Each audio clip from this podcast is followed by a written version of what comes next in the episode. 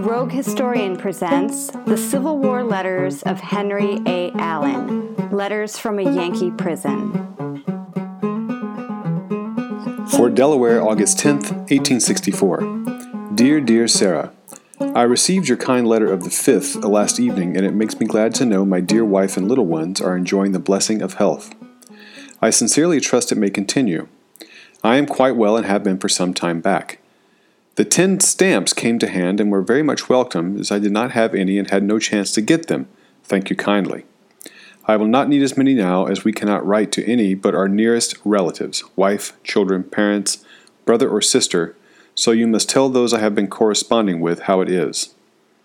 Tell Molly she might have written a few lines to me after receiving mine, as I would have been pleased to receive a letter from her. Dear Sarah, try and arrange it with some of my friends so as to send me something I do not care what it is. If you should see Gus, tell him to send me a little sugar and coffee. You must go see my Aunt Mary and all my relatives and friends and tell them I can write no more, and I am very sorry for it indeed. I wrote a letter to Bowers last week. Find out if he got it. If not, tell him I have written to him. When he gets it, he will hardly forget he may let you see it.